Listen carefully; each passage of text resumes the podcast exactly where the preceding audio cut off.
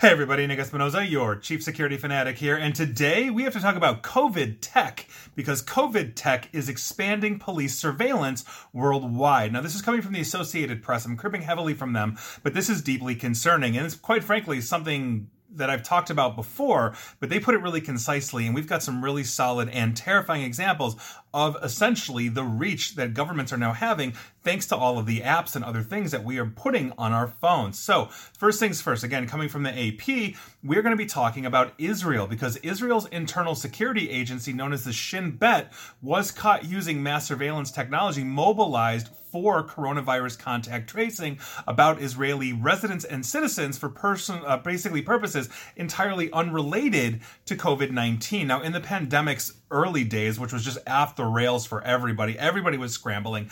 Millions of people worldwide essentially believed their government officials when they said they needed a whole bunch of confidential data for new tech tools that could help stop the spread. If you remember here uh, in the United States, we had two weeks to flatten the curve, and here we are two years later. So, you know, absolutely crazy now, or actually more than two years, right? No, it's been two. Yeah, it's more than two years. Anyway, in return, uh, governments basically just got an absolute ton of information on individuals, specifically private health details, photographs that captured facial facial measurements, aka facial recognition capabilities, home addresses, and on and on. Now, if we are looking globally, Beijing, you know, Jerusalem, Hyderabad in India, uh, you know, Perth, Australia, and on and on. They're basically uh, have been found, according to the Associated Press, authorities using these technologies and data to do things like halt travel for activists and ordinary people, harass marginalized communities, and link people's health information to other surveillance and law enforcement tools. So,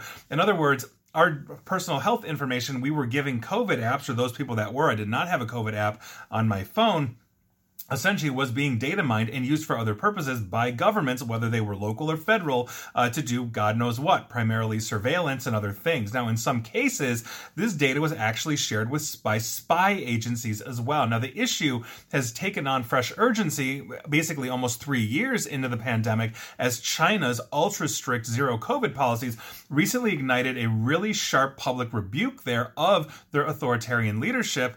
And that has obviously been a huge thing. It's like the biggest protest protests we've seen since Tiananmen Square in 1989. I remember watching that on the news, and this I also remember seeing on the news because it was recent, and oh my gosh, very similar things, but it's happening all over the country, not just in one place. Now, for more than a year, uh, journalists at the Associated Press were interviewing sources and looking over thousands of documents to trace how these technologies that were marketed to quote unquote flatten the curve were put to other use just as the balance between privacy and national security shifted after September 11th, uh, 2001, those terrorist attacks by Al Qaeda, COVID 19 had uh, basically uh, given officials uh, justification to essentially embed tracking tools in society that, that basically lasted longer than most of the lockdowns around the world. And essentially, due to, at least here in the United States, the Patriot Act in the wake of September 11th came onto place, which ramped up government surveillance, uh, you know, essentially under the guise of, you know, finding and, and, capturing, you know, terrorists before they can strike. Obviously, a very important thing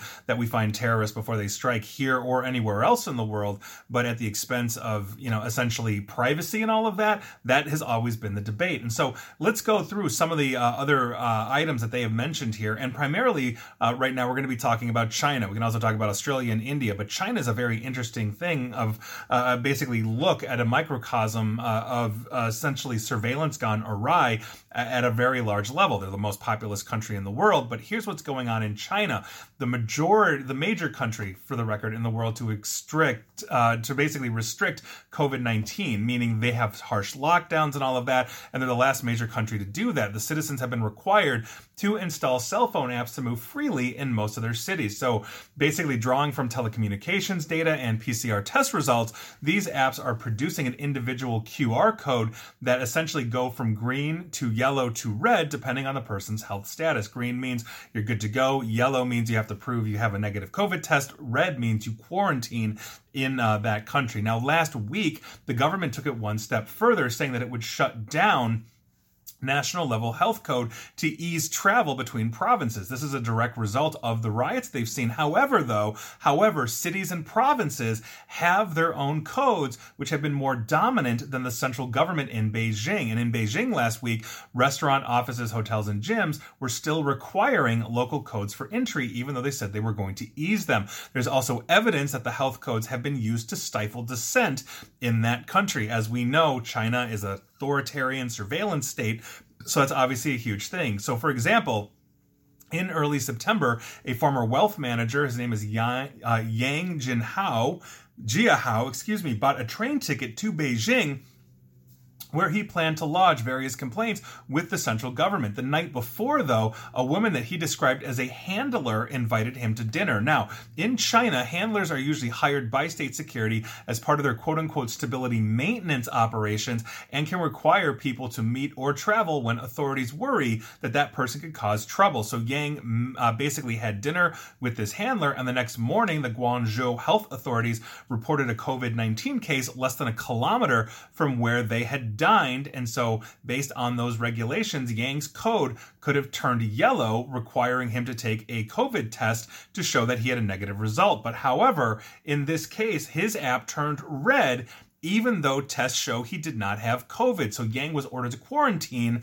uh, essentially in place. And he said, and I quote, they can do whatever they want. And another show of how uh, these apps can control lives. This back in June, a group of bank customers were uh, effectively corralled by the health codes when they tried to go to Henan's uh, provincial capital of Zhengzhou to protest being unable to access their online bank accounts. Now, one of the customers, Shu Jihao, uh, uploaded his itinerary to the Henan province health code after he tested negative for COVID 19 in his coastal city of Tianjin. That's just south of Beijing. Now, as he got off the train in uh, Zhengzhou, Shu was asked to scan his QR code at the station and it immediately turned red. The train station employee then called security. They took him uh, essentially into custody, and then the police took him to a basement to quarantine. Another three people joined him, and they all got to talking and realized they had all gone to the uh, capital to get their money back from the bank, and on and on and on. And we see this,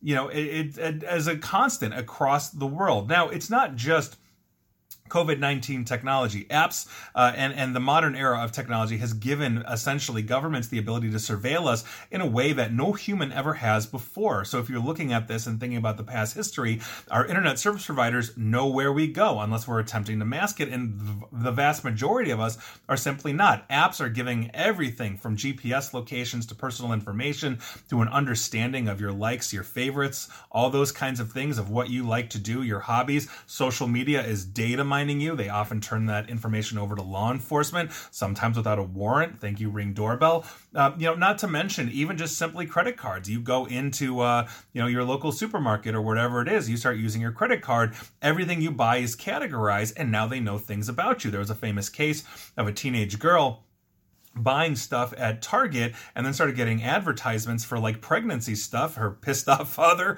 threw her in the car, took her to Target to complain, only to find out that she actually was pregnant and she had not told her father, but she was buying stuff at Target that indicated to Target's AI that this is a pregnant woman and therefore should get advertisement for pregnant pregnancy stuff. And so these are the things that we are actually talking about here. And COVID 19 dropped a supercharger in that because as we are trying to save lives, governments can take advantage of that and say, hey, we're all in this together. Please do all of these, you know, please install these apps and all of that. And, you know, some of us just want to live our lives. Some of us don't want to install those apps and we can take precautions. We can still use masks. We initially were supposed to mask up to not just like help us, but to help others. Now the, the, it's counterintuitive, not counterintuitive, but it's flipped to say the mask is to protect the individual, and not to protect the population. You know, as we've been getting through COVID, and obviously we're now going through uh, cold, flu, COVID, and RSV season at the moment here in the United States. So this is a huge thing. So we're going to see where this goes, but understand that as you're using these apps, they have the ability to track you, and we've seen some cases here uh, in North America. And for example, I had to fly to Hawaii for a speaking gig in 2021. I had to install an app. I had to give the Hawaiian government a whole bunch of my information to be allowed on that island. Otherwise, I'd have to quarantine for something like 12 days, you know, and there's no way that, you know, my clients where I'm going to speak would pay for that, right? Not, not, not that I would want to stick in a hotel room in Hawaii or anywhere else for that matter for 12 days. But but here we are. When I flew to Canada for a speaking gig this year they and they had just gotten or they were about to get rid of it but i still had to go to the like canadian travel app and give them all of this information including negative covid tests and all of that and show that i had been vaccinated. So so this understand is is happening absolutely everywhere and it's a big problem. And so hopefully uh, you know people will take notice of this. So as i talk about the tiktoks of the world surveilling us understand that that nobody's off the hook and covid-19 apps can be used uh, essentially against us. And uh, it's very difficult to get trust society and trust in government when they say, oh, yes, we want this to help you, and then they use it for other things. So just be aware of that. I think it's a huge issue, but here we are. And please like, share, follow me here on Facebook and Twitter at Nick AESP. And please feel free to subscribe to me at YouTube as well. And as always, stay safe, stay online, and please attempt to stay private. Thanks, everybody.